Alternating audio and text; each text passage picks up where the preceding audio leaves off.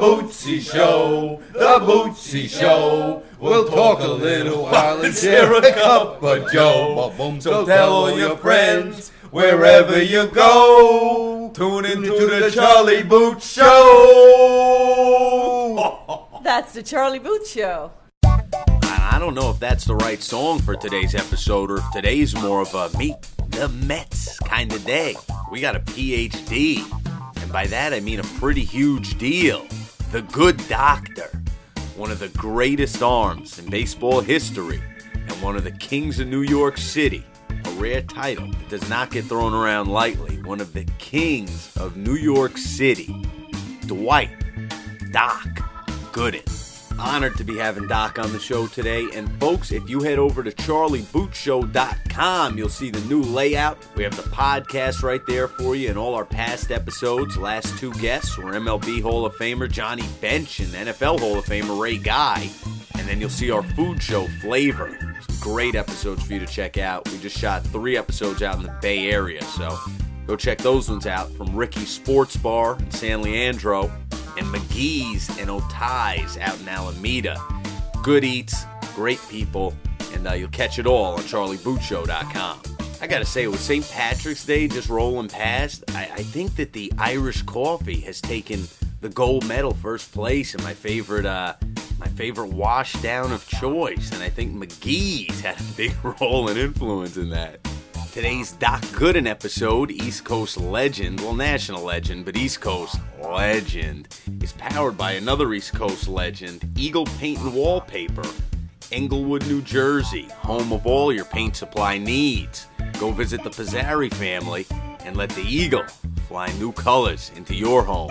Visit our friends at Eagle Paint, 114 West Palisades Ave, Englewood, New Jersey, 201 568 6051. I just want to say quickly before we get into the episode, you know, a lot's been going on with all the marches in the country and the school shootings and all these things going on. I think that no matter what side you feel and politically, I think everybody wants to see safety for kids, and I think that no matter what we do, we should be looking to spread as many smiles as we can a day. And if we're all focused on that, I think the world would be a much nicer place. I mean, just ask Doc Gooden. He came into the concrete jungle, the city that never sleeps, biggest city in the world, the Big Apple. 19 years old, becomes a king of New York and spreads a lot of smiles around the borough of Queens and the island of New York City. 19 coming into the league, winning a World Series for the Wild Boy Mets. And going on, no hitter, World Series for the Yankees. Just a laundry list. Always been one of the guys I looked up to the most and really, really happy that this episode came together. Right here, episode 15 of the Charlie Boot Show. Folks, you are listening on Apple Podcasts, Stitcher, SoundCloud, or charliebootshow.com. And without further ado, here he is, Dr. K, Doc Gooden. I'm your host, Charlie Boots. You are tuned in to the Charlie Boot Show. Here's Doc. Live from the K Corner, here's the good doctor, Mr. Doc Gooden. Doc, how are you? I'm good. Thanks for having me. Everything's well. How you doing, buddy? Absolutely. Uh, we just got off the phone with uh, Hall of Fame Raiders punter Ray Guy, and uh, the Raiders have a lot of love for you, man. From Cliff Branch today was saying you got to tell my buddy Doc hello. The Ray Guy saying that's one of the meanest fastballs I've ever seen. Oh, I appreciate that. Ray Guy's one of the best punters too. I mean, I'm a I'm a Giants fan. It was a tough year, but you know you always root for the guys that have a lot of success and bring a lot of excitement to the game. He definitely did that. And you're also a Florida boy, and Tom Tommy Coughlin went down from the Giants to to Jacksonville, and sheesh, what got into them? I have no idea. They played well. I thought they actually were going to beat New England. But uh, the other team that's up and coming, Tom Coughlin is awesome. I thought when the Giants got rid of him, like, I'm speaking of the Giants fans, I thought that they were making a change. They had like, I don't know, whether 200 million to spend. If they're going to do that, I thought they should have brought Coughlin back for one more year. Mm-hmm. Or giving him like some some front office type position. Definitely. You know, you've had you've had great leaders. You know, had you've had guys like you know Steinbrenner, Joe Torre, uh, Davey Johnson. Could you compare Davey Johnson and Joe Torre? Uh, they're a little different, um, but had the same goals of winning, winning um, mentality. Um, they both you know, they, they both communicated well with players because, you know, you're dealing with 25 man rosters, so you got 25 different personalities. Both of them Right. communicated well. Uh, I think the only difference was David probably looked closer to his, his, his players. What I mean by that, um, on the back of the planes, he would sit back there, play cards. On the road, look like he, but his, his thing, that matter, where Torre, you know, on the plane, sitting in the front, players in the back. On the road, look like the coaches in terms of he's himself, which is nothing wrong with that as well. I would say that's probably the only difference. I just had a, probably more of a personal relationship with Davey because I know him since 1982 when I first signed. He was roving instructor with the Mets. I remember seeing him I was in Kingsport, Tennessee, and then next year in '83, I played, uh, called up to play with him in, in the uh, Triple X playoffs in World Series. So I know David more on a personal level than uh, Joe Torre did. Oh, Joe Torre did a great job as well. Man, yeah, and he had to be like, you know, you come to the pros 19, and you were only one year in down with the Tidewater Tides eh, before you got called up. So that that had to be almost like an uncle figure to you. Oh, definitely. It happened very quickly. You know, like you said, only only really a full year in the minor leagues. Um, started in Lynchburg and then going to Tidewater. And David Johnson was the guy, once again, that you know, fought for me to make the team in 84. You know, the front office, because of my age, they felt I would be better if I went back to double A or triple A for another year or two of seasoning. But David was right there in my corner to fight for me. So I owe David a lot of, a lot, a lot for jumpstarting my career in 1984. Man, did you did you know like in your head when they called you up because that's an early call up? Did you know you were gonna you were you were ready for it to go on become rookie of the year and have K Corner and all that? Not not really. Um, I wasn't sure. You know, spring spring training in '84, I thought I did pretty well. That gave me some decent experience. But um, once the season actually started, I wasn't sure. But they just said, um, actually, I remember in '84 in spring training, Mel Stottlemyre said, "You look at the the batters. You don't look at the names on the back of the jerseys." And that kind of stuck out a little bit. And that kind of helped me because, you know, I remember just a couple years prior to that, I've been in the backyard with my nephew Gary Sheffield. I'm pretending to be Pete Rose. I'm pretending to be Mike Schmidt, Dale Murphy, Andre Dawson, all these guys. And now you face them. So you just try to separate the name from, the, you know, the player and try to get them out. But um, I remember my first start, I beat Houston five four, and I told, I mean, I went five innings. I think won 5-4, and I told my dad after the game, I said I should be fine. I should win a lot of games. My second start against the Cubs, I got knocked out in the third inning, and then I tell my dad, I don't know if I'm ready. So you know, you just go back and forth, and that's what Migley did. I didn't really feel I belonged and I was ready until after the All Star break, to be honest. That got your confidence up. I'm an all star. I'm ready. Yeah, once I got you know clubhouse and talking with like uh, Nolan around these guys, and oh man, I can't wait to see you throw, and then having three strikeouts in the All Star game, and throwing to Gary Carter, you know, having Mike Schmidt, you know, Dale Murphy, all these guys on your team, uh, you know, facing you know Murphy and Lionel, talking, being interviewed by Howard Cosell before the game, uh, coming in as a Fernando Valenzuela, watch the guys I, I, I actually watched on TV, just, you know, pr- prior to making. And once all that happened and the success I was having first half, I think I had maybe seven or eight wins in the first half and lot of strikeouts. I felt that belonged at that time, but I still didn't take nothing for granted. That that's goosebumps right there. 19 year old Doc Gooden in the in the All Star game dugout, and Nolan Ryan saying, "I can't wait to watch you throw." Oh, that's crazy because he was one of my heroes. Him and Pete Rose, you know, Tom Seaver, J.R. Richard, all those guys are my, my idols. And guys telling me that. And I, my thing was, I started off in the bullpen, that you know, 84 game out. Obviously, I wanted to get in the game, but even if I hadn't got in the game, I would have been okay with that. I just couldn't wait to get back to the hotel to call my friends to tell them who all I had a conversation with. That was very important to me. I just couldn't believe it. You know, it was like being a fan and I won this, you know, silent auction or something, and I got to play with my heroes. That's what it felt like. Oh my Hey man, that's so crazy too, folks. You heard him right before. His nephew Gary Sheffield, and he was thrown in the backyard to him. Did you? At what age did you say this kid's gonna be a problem with the bat? You know what's funny is um, we grew up in the same house. His mom is my sister, and she had met at a very young age. So it was um like like with Gary on Saturdays, I would have my cereal and then I go outside and I'm throwing the ball against the house, I'm breaking windows, all this stuff. But he would really watch cartoons, and so probably when he got about eight or nine years old, I, I started forcing him outside. And we were, and I'm four years old, so we should play this game like a one on one, but we should call it a strikeout where I would throw to him, you know, the fence behind us in our yard was a, thing would draw a line on it for a strike. I would throw to him and then he'd throw to me like that. And so if you hit the ball on top of the house, was like a single, if hit the ball over the house, it a home run. That's, that like our rules. And I remember when he, I to totally dominate him at that time, he eight, nine, you know, 12, 13. But when he got like about 10 and 11, he started hitting me, you know, not regularly, but he was hitting me pretty good at that time. I mean, imagine an 11 year old kid hitting a 16 year old kid, or I mean, a 15 year old kid. I mean, and so he's telling me, so I knew once he got to high school and seeing him hitting against guys, it was like a man against boys. And I remember going back to Nolan Ryan again. I remember saying a quote from Nolan Ryan said he faced Gary, um, in the first at bat, he threw one, Gary hit a foul home run. He said the next pitch, he threw one over his head, just tried to intimidate him.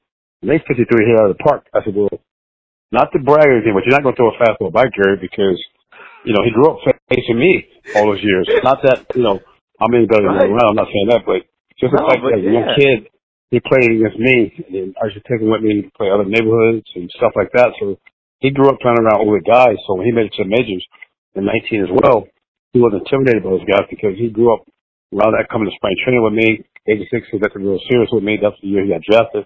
So going so late, I mean, he wasn't intimidated by those, nobody. Wow, that is so cool. So who was like were, were you giving him the high leg kick and was he giving you the the bat violently swinging? You, you, you know what's funny is I'm glad you brought that up. A funny story with the with that with the high leg kick and the wiggle of the bat. My dad taught me and Gary the game at a young age. We used to go to the park and we used to do drills and we used to do drills without the ball, without the glove, without the bat. Which at that time as a young kid it wasn't fun because when you go to the park as a kid and they're talking about learning baseball, you're thinking, I want to hit, I want to throw. My dad was Right, right. teaching us the, the fundamentals, repetition. So mm-hmm. with Gary with the wiggle of the bat, a lot of times when he's wiggling his bat, you know, he's wiggling, wiggling. Sometimes he's a little slower than normal. When he's going a little slower, he's thinking all speed pitches. When he's going real, real fast, he's thinking fastball. So I was aware of that because I was doing what my dad was teaching him. So when Gary got traded from Milwaukee to San Diego, the National League, he had his bat going. So I would tell whoever's catching, don't put down a sign until I sh- nod my head because I want to see what he's going to do with the bat. So I really never had too much problem with Gary. I mean, I didn't spray him out that much, but he didn't really do any damage off me because I knew what he was looking for. But I, I, I, I never shared that with my teammates because he's still my nephew. So I let them figure it out themselves.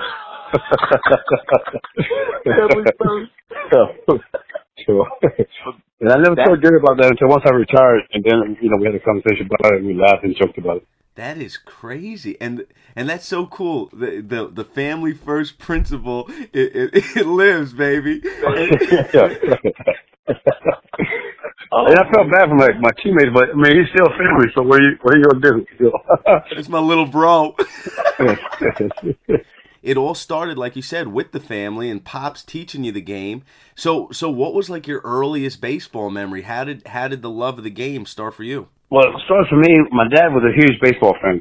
Before he passed away, you know, they didn't have the MLB, they didn't have the, you know, all that different networks now that they have. But you watch baseball day. It was just game on Saturday, game of the week with Joe Garagiola, and then we got the Braves on on the radio because we were growing up in Flat, uh, Florida. The Braves are right there in Georgia, so we got the game. So my dad, I would say going back to like I was four or five years old. Man, plus my dad coached him. I played baseball, he coached softball. He just loved baseball. He loved sports. So, and me being a, a, a boy, his youngest son, 13 years younger than any of my siblings, so I would follow him everywhere he go. But for his mm-hmm. learning the game, mm-hmm. on Saturdays, I remember my dad would be off from work. He'll have his beer and chips. I'll have my juice and cookies. He's in a lazy boy chair. I'm on the floor, bum. We're watching the game. And he would say, what'd you throw? And at that time, he would say, what'd you throw here? Why'd you throw here? If you're hitting, what did you look for? So I, so I just thought he was asking questions, not knowing that he was actually teaching me about, you know, what you do in certain situations. My father had so much knowledge of baseball. That's the only thing I regret that I didn't ask before he passed away to find out where he get his knowledge from because he was so full ahead of the game. It was unbelievable. And it worked to me and Gary's advantage. And he was a big reason why me and Gary made it at such a young age. I mean, he started teaching me stuff at a young age, the knowledge of the game, what you look for in hitters and stuff like that, which I wasn't aware what he was doing until I got older, 12, 13 years old. Then it came to me that what he was doing back then was teaching me how you, what you look for in certain counts and, and so on. So where did your pops grow up, and who was his favorite player? Well, he, he grew up in Georgia, a small town, Americus, Georgia. And back then, you know, he had a third grade education. Unfortunately, they went to high school at a church at that time. Um, Right. and he had to drop out of school at third grade to work in the cotton field, you know, peanuts and all that stuff. So he basically self-taught himself everything. And I would have never known that had he not shared that with me because he basically taught himself how to read, write, and everything. And if you talk to his father, I mean, he could conversate with the president or he can conversate with somebody's homeless. He just was that type of guy. And part of that's what part of me. I treat everybody the same. It doesn't matter to me if you're president homeless, whatever. I try to put a smile on everybody's face. I say hello to everybody. I talk to everybody. That's from my upbringing. And just, just where my father was. And he just loved baseball. He played a lot of sandlot baseball. He claimed he probably could have made it if he got the shot. He claimed that I have nothing to go on to say he would have not made it. So I don't know. But um, I never met my grandfather, but they say my grandfather was a great baseball player back in the days in Negro League and stuff like that. But I never got a chance to meet him. He had passed away before I was born. But my my father had a lot of baseball knowledge. Your grandpops was in the Negro Leagues. What position did he play? He was a pitcher also. They say that's where it all came from. And I guess he taught my dad, and then my dad passed it on to me. Supposedly, that's what I've heard from like aunts and so on like that back in Georgia. That is cool. I told you earlier. We just had Ray Guy on, and he made a comment that I thought was really cool. Like he, he was talking about the modern athlete, and he said, "I think the major difference between when I was coming up and now is that." the young guys are aware of the level of opportunity in front of them, and that and that in the past it was just you know you didn't know what was really going to come of it, and because it wasn't as it wasn't as huge you know financially and things like that, and that that's huge right there. Like to hear that it was just it was just the love of the game and your dad that that, that pushed your passion. And then you and Sheff wind up both 19 years old in the pros. Yeah, that's amazing. And, and, and Ray's right. I mean, when we play the game, it's just the love of the game. It wasn't about salary and like Even I made it, I mean, about competition. We didn't fraternize with other teams before games. We didn't talk to the players. Even if Gary came with the Padres or Marlins or I, I wouldn't talk to him before the game, not on the field. We just didn't do that type of stuff. And it was, it was real rivalries we had. And you love the game. You had knowledge of the game. Like I studied the game. I knew the guys ahead of me, what they did. And I was a big, huge fan of baseball. And I think today, you may have some guys that are that way, but overall, I think now it's more about salary and plus now they have these kids when they're, you know, 19 years old getting pitching lessons, hitting lessons, going to these academies. They have traveling baseball. Mm-hmm. We didn't have all that. We basically pitched, you know, and learned by playing. When if it wasn't baseball season, we learned by playing other neighborhoods and stuff like that. That's where we taught ourselves. And then you go into the game, had a lot of respect for the game, um, worked hard, and the guys now, I think it's just different. Even when they get drafted, because they're, they're on TV now, like for football, they're showing high school football games now on ESPN. Right. And then all the, all the college World Series and all stuff is on national TV. They have, you have the baseball draft on TV, and all these guys are getting drafted. They get ten, you know, thirteen million dollars, and then they get drafted. And then I know when I was coaching with the uh, Yankees in the minor leagues from 2001 to 2007. With these high draft picks, when you come in the majors, I mean, into the workouts after you sign, these kids, they'll spoil them because the number one picks are a big investment. So it's different to most of these guys. They come in, it's more of a business than the game. And I think it should be more of the game and then the business. That's what we're approaching right. because, like you say, the love of the game. When you take care of yourself and your, your job on the field, the business part take care of itself. Mm and that and that's spoken from the best folks and that and that's that's a fact. And now when you were i mean you were you know king of new york at 19 years old right? Then you go on you win the you win the world series 86 yeah. what was the coolest like gift you were either given or or first cool purchase you made when you were in the league? I think well uh, if i can say two i'll say when i first got drafted i was able with my signing board to get my dad a car a new car where he had to catch the bus and and catch rides with his friends get him a car so he can go to work. And then once I started making some money, like in 1986 when we were serious, to get my parents a home. Uh, we had a house, but it wasn't like the best. I mean, we had enough to get by. We didn't have much, but you know, it was a happy, loving family. But to get them a house and see this, the, and my mom got a house, and now she has a real kitchen because she loves to cook. Now we got heat. You know, before we had be in front of the stove, turn the stove on, the stove down, stuff like that. Now we got heat, we got air, we got stuff like that, and to see the freshness on her face, that face, to me, that's what it was all about. I mean, that inspired me to really work even harder at what I was doing. Man, that's a, that's that's real goosebumps right there, man. Gee whiz. I mean, we grew up like that, and like I say, both well, actually both my parents had third grade education. They just self taught themselves, and I mean, great parents. It just we didn't have much, but we had love. That was one thing we had. Right. We had love and support from each other, and my parents got me whatever I needed. Somehow they made it happen. I get what I needed, and that was just my way I'm saying thank them, you know, thank you to them, even though I had to force my mom to retire from work once I, you know, started having success and doing well, because they just brought that way, just working and taking care of yourself. But that's the way it was, man. And so, you know. Doc, I think I think you being from Tampa is why George Steinbrenner fell in love with Tampa. Well, he, he loved Tampa. George was a tremendous man. Like a lot of times you hear the you know, you only hear most of the bad stuff about George, but I got to witness George once I retired mm-hmm. from 2001, like I said, to 2006. I was up under George, and I got to travel with George. Just met him with private planes. I got to have lunch with George, dinner with George. His house. And I see his work and the stuff he does in the community, what he does with people we just meet, strangers. But he didn't want nobody to know. He always said, if you're doing stuff from your heart, it should be that way. If more than one or two people know what you're doing, you're not doing it from your heart. He always said that. And I try to live by the same rules he lived by. You know, I do a lot of things for people, and just, I'm doing it for the heart, so it's not about media or whatever. There's some things you do, obviously, you want the media bar to draw attention to whatever awareness that is. Some things, it just happened to be that day. You just do it. And I learned that from George.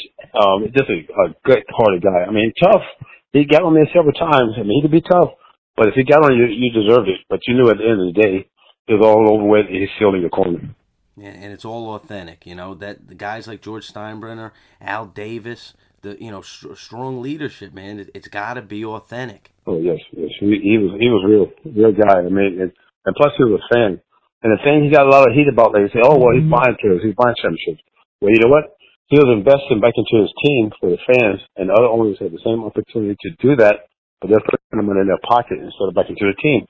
But he got blamed and, and bad rap for buying players when other guys could have done the same thing. Right. You could you could be doing the same thing, and just because you're paying for talent doesn't necessarily mean they're going to match. That's true. A lot of guys came in, you're right, and didn't work out.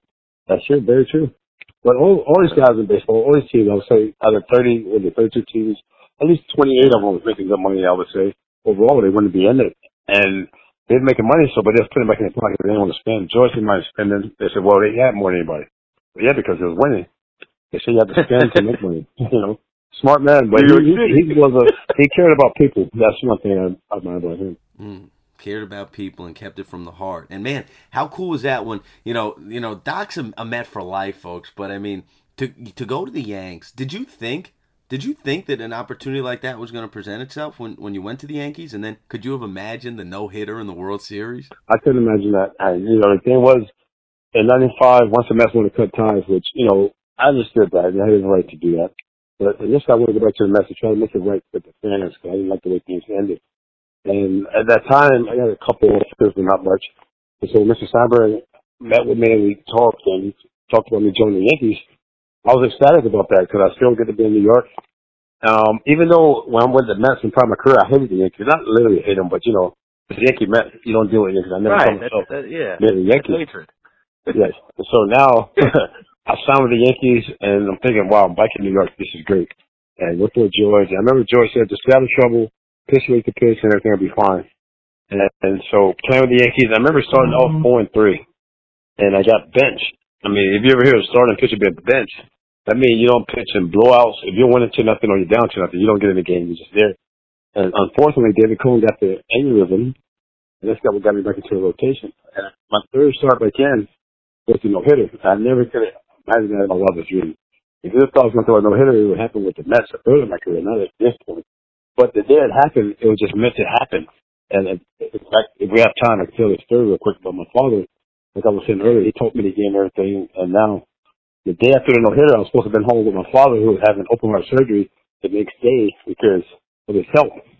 He had been on dialysis for 15 years and felt if he didn't have the surgery, he wouldn't make it. He had no shot. And if he had the surgery, what? It still was no guarantee that he was going to make it. And so that day, I was supposed to go home to do with him because the surgery was going to be the next day. And I decided I woke up. Something came across me and said, man, he'll probably want me to pitch. And so I called Joe Torre, who was the manager at that time, and said, I'm coming in to pitch. He's like, no, no, go home. Don't worry about it. Take my time. Yes, no, I'll see you in the pitch. Then I called my mom.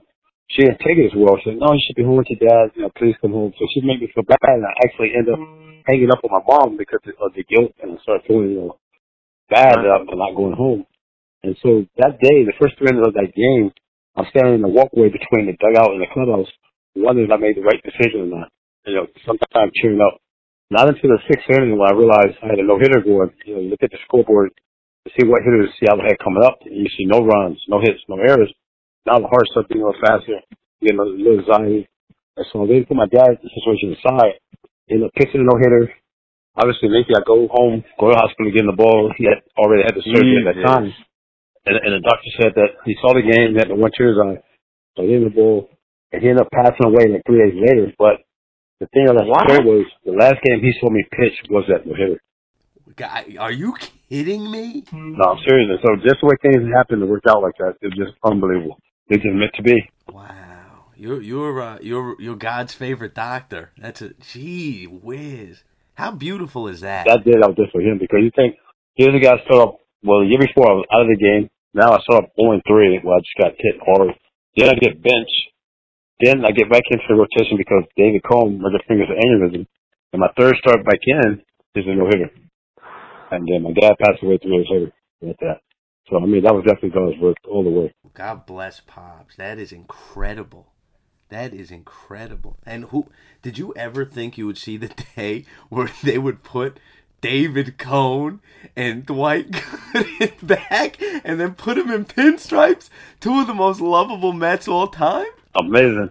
And Strawberry, he came over, but I mean it's, it's amazing that when I went there. Yeah, it's amazing. And then with the Mets, the way things happened, like I, have, I think I have a decent relationship with the Wilpons, with Fred and Jeff. But the thing was, um, after the '95 season, I want to go back to the Mets, and no, we're going to cut ties. And then I came to the Yankees '97. I mean '96, '97, '98. I called the Mets again during all season. They said no. So I went to Cleveland '98, '99. After '99, I called the Mets again. They said no. I ended up signing 2000 with the Astros. I had one story. They traded to Tampa. I had eight stories. I got released. Called the Mets again. They said no. And Sanford actually, I still want to play. I said yes. So he said, go over with Billy Thomas, and if it don't work out, you come work for me. So I go over to the Yankees minor complex. I played like two rookie games, and then I don't know if you remember, they had the day night doubleheader in New York, where the day game was at Shea, and the night game was at Yankee Stadium. Oh, yeah, that was huge. They called me up. They said we need a pitcher for the day game against the Mets. And I didn't have much, but I said, well, no matter what happens, at least I get to go to Shea Stadium that one last time, and that's really all I wanted. Just go to Shea that one last time for the fans because of what happened in '95. And I ended up beating the Mets. Um, I went five and beat the Mets, stayed in the bullpen with the Yankees the rest of the year. And we beat the Mets in the World Series and then I retired. So that was just my way. Of, you know. yep. you know what I mean? So it's like, yeah, that was perfect. Wow. So I said, what? a- This is a perfect time to retire right here. And then I worked for George for six years. That's. Yeah, that's that's going out on top. And that was the city was electric during that Subway series. And that, And that- oh, amazing. Oh my god, Par- parking at Shea that day, like you pull into that parking lot, you had to have like th- those had to be weird butterflies. Oh man, that was crazy for me. 'cause, I mean, coming in on the buses, you come into the other side, the dugout, you know, visit dugout, visit bullpen, the introduction on the visitor side. We went to Yankees pitch right of all the games. I mean, it just was, it was totally different. It was weird. And then before the game, World Series started, if you remember, we had a week off before the games actually started. So you had all the, the mm-hmm. hype going, all the build up, the interviewing families where half the families Yankee, half the families Mets. I mean, they go Yeah. through this whole thing and you know, I'm always a Met at heart, but I, I definitely appreciate what the Steinbrenner and the Yankees did for me and my family by, you know, by the work that I did over there as well, allowing me to work for the Yankees, allowing me to come back and New York for my career, man. And they've been great even after I retired. They're still Right. right. people. But first love's a first love, folks. Oh my god. That is wild. That really you, that's crazy, man. Your path your path is just your path is wild. But that's that's the Gooden brand, baby. Yeah, it's a good brand. The good brand is incredible. And the good brand came about with my son, Dwight Gooden Jr. He actually tried baseball and broke his arm in the independent league a year ago. He played in high school, but I made the mistake of giving him my name, Dwight Gooden Jr., and sent him to the same high school. So when he was a freshman, it was so much, so much media hype and attention and everything was magnitude to in comparison what I was doing in high school was just too much for him. and He decided he didn't want to play baseball anymore. But he's went on to have a good career. He's an agent now with Gary Sheffield. Um, great job. He's assistant at UPS, of the top guys. And then he came out to Gutenberg a couple years ago where now it's getting ready to really, you know, become a big thing. And it's good for his men's wear, his kids wear, you know, the women apparel. It's a fun thing to do. We do a lot of stuff with the charities as well. And, you know, we got all types of shirts. We're coming back with some throwback stuff from 85, some different stuff that you can't get. Mm-hmm. So we're looking to hopefully have it in Modell's or Walmart, stuff like that real soon. But the Gooden brand is good there. Right now you get online at thegoodenbrand.com. But it's just fun stuff, and I'm proud of son because that's that was his that's his baby. He came out with that himself. You know, in the wrong way. I'm just helping him with it. And folks, if you go to goodenbrand.com right now, I'm looking at man. I like that. That's a, that is such a clean logo with you in the stretch, and then oh man, I like that sh- the T with your head in the crown, King of New York, baby. My son does have a He's amazing. I'm very proud of him. He does some great stuff. You know what? You know what? I love to hear the fact that I bet it drives you crazy when you watch football games and then you see the jersey swaps at the end of the game. Oh man, that's, yeah, that's amazing. It's on the field. It's, it's amazing. It's amazing that they do that. You see it all the time. Guys swap his jerseys and sign it right there in the field. I couldn't imagine doing that when Sam living in the Yankee players and I swapped jerseys with say, I don't know, Randy Johnson over after the game. You know, I would I would right. at least that that night. I'm sure. Right. That's how it should be, though. You gotta have some loyalty out here, folks. Have some integrity out here. Oh, so Cliff Cliff Branch this morning said, you know, my man Dwight, he was talking about some great run-ins you guys had with each other, meeting in the '80s, and uh, and the Raiders teams that won in the '70s. Those was a wild bunch of guys, and your '86 Mets, wild bunch of guys, but both won championships. What is the key to finding that victory formula? I think the thing is, like people make a big deal out of it and they take it for granted, you hear it all the time. It's chemistry, but I heard, witnessed it, lived it, and believed in it with the Mets. We had a very close team, and yes, we were a wild bunch. And the thing was, like you said, the Raiders were wild at that time, and I think all teams were wild at that time. But we got a lot of um of the, of the front page, and really got front page because we was winning and we were successful. So we were getting the headlines and we were hanging out. We was real connected to our fans. That was a big part of what we were doing in '86. And the, the thing that I loved the most, and I think what really brought together close as a team, was spending time off the field, away from the ballpark. What I mean by that, like say if we flew in Chicago or St. Louis, guys again, we get up at it, take them to your room, call your girlfriends or your wives. You have a 25 minute roster, at least 23 guys meet back downstairs to go have dinner to hit the town. That's what right. about. You know?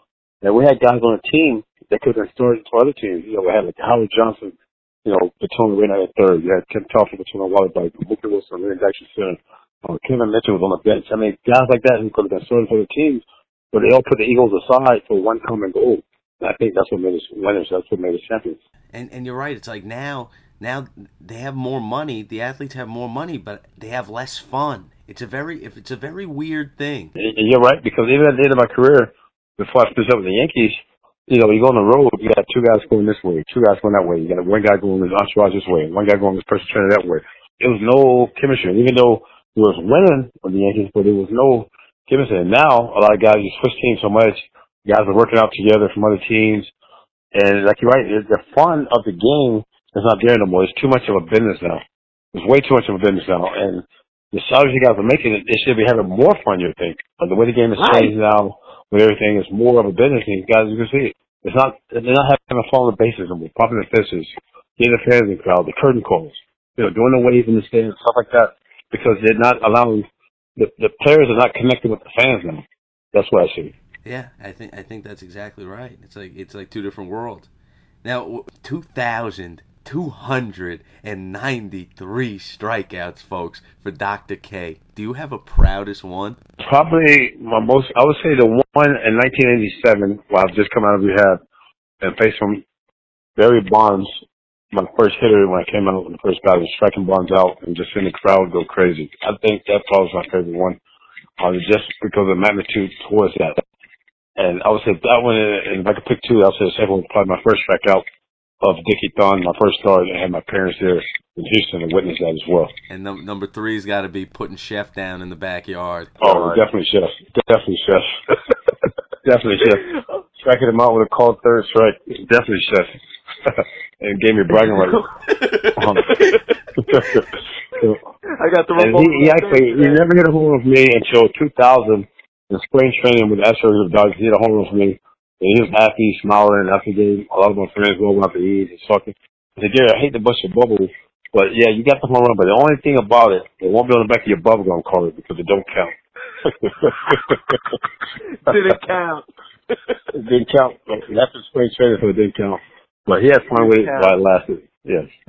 But he had a great career. He should have been in the Hall of Fame hands down, he got the numbers. I'm proud of his career as well. I could, I could see Sheff could still be in the Hall of Fame. Oh, definitely, definitely. Now you, you had an eye always for talent. I mean, just growing up like that with with Sheff, but uh, whether you knew it or not, you had the eye for talent. But Did you see that in the young Derek Jeter when you guys were playing together? Did you see his future being so promising? I thought Jeter, watching him and his work ethic, and then even like once I saw the Yankees in late 95, post spring training, they had a camp and that with the young rookies and all that stuff. And um, he was there, so and he held a hype, and I knew he'd be okay defensively, but I never could imagine him hitting the way he turned out to be a great hitter. The hitter he turned out to be, I never thought I would see that. So I was a little amazed about the hitter he became, but not so much amazed by the, the defense and his knowledge of the game. There's a lot of talk now about teams getting rid of uh, scouts and, and go relying so heavy on these computer numbers. What are your thoughts on that? Oh, it's amazing. I think there's too much on that analysis because one thing I always tell people, and then I was just trying to get into all the different things that happen, the pluses and minuses. The only thing about analysts is it doesn't tell you about a guy's heart. It doesn't tell you about a guy's tried. It don't tell you about a guy's hunger for the game. It doesn't tell you that. So a lot of times I'm seeing with the guys that with great players in other cities and they come to New York and they can't handle it. And so, you know, the analytics and all that stuff, it doesn't tell you about that. Plus with all the stuff with, they don't want the pitcher going more than 100 pitches they don't want them facing the lineup three, you know, three times. If you get to face the lineup three times, I mean, you're pitching pretty well, from what I remember. Yep. I mean, you know, you face the guy for the third time, you're pitching you're doing pretty well. And plus, mm-hmm. I would trust the guy that's in the game opposed to bringing a guy into the game because the guy's coming into the game doesn't mean he's going to be on his game that night. But you have a pitcher in there now that's showing you he's on top of his game. So it's a difference between 100 pitches and three innings opposed to 100 pitches and seven, eight innings. 100 pitches, seven innings, I mean, the guy's pitching real well. He's dealing. 153 innings is not too good. So, I mean, they got to look at those things. There's too much right on the bullpen. And then as you saw in the World, World Series, they wear these bullpens out by taking the stars out after five, taking them out to six. Now you get to the World Series, and the games are back to back, and you got to play, and these guys can't last. The, the bullpens go out. And I think part of like a lot of the injuries are coming from that because, number one, these guys are not training like for the position. They're training to bigger and stronger, they're throwing harder, but they're not lasting as long they're trained to go five or six innings. Now you get to the World Series, these guys are breaking down because they're not trained for the, the longevity, and that's what happens. So, so Dwight, last question before you leave: What was your favorite Met uniform of all time? Favorite Met uniform of all time definitely would be the '86 World Series. We had the patch from the you know, '69 on there, I believe, and the '86 World Series season only because that year, besides 69, is the only year the Mets won the World Series with the exception of 69. So that was definitely my favorite um, uniform. oh, man. The good doctor, the two time strikeout leader, Silver Slugger, one of the greatest all time. Doc, thank you so much for coming by, man. Oh, my pleasure. Thanks for having me. Let's do it again. My pleasure, buddy. Absolutely. Talk soon, Doc. And that will do it for the Doc Gooden special right here, episode 15 of The Charlie Boots Show. And don't forget, be sure to subscribe on Apple Podcasts, Stitcher, SoundCloud, and all social media so you don't miss anything. Uh, to get the links to our YouTube, Twitter, Instagram, Facebook, and all the social media, just head over to charliebootshow.com. You'll see top of the page, there's links to all of those pages, and we can get in tune with each other right there. And next week on the show, we have NFL wild man Conrad Dobler and MLB wild man, Tanyon Sturtze. So that should be uh, a lot of hitting going on on that episode. And then uh, tomorrow we'll be releasing a new flavor episode from Otaez Mexican restaurant in Alameda, home of some of the best Mexican food you're to find in the Bay Area.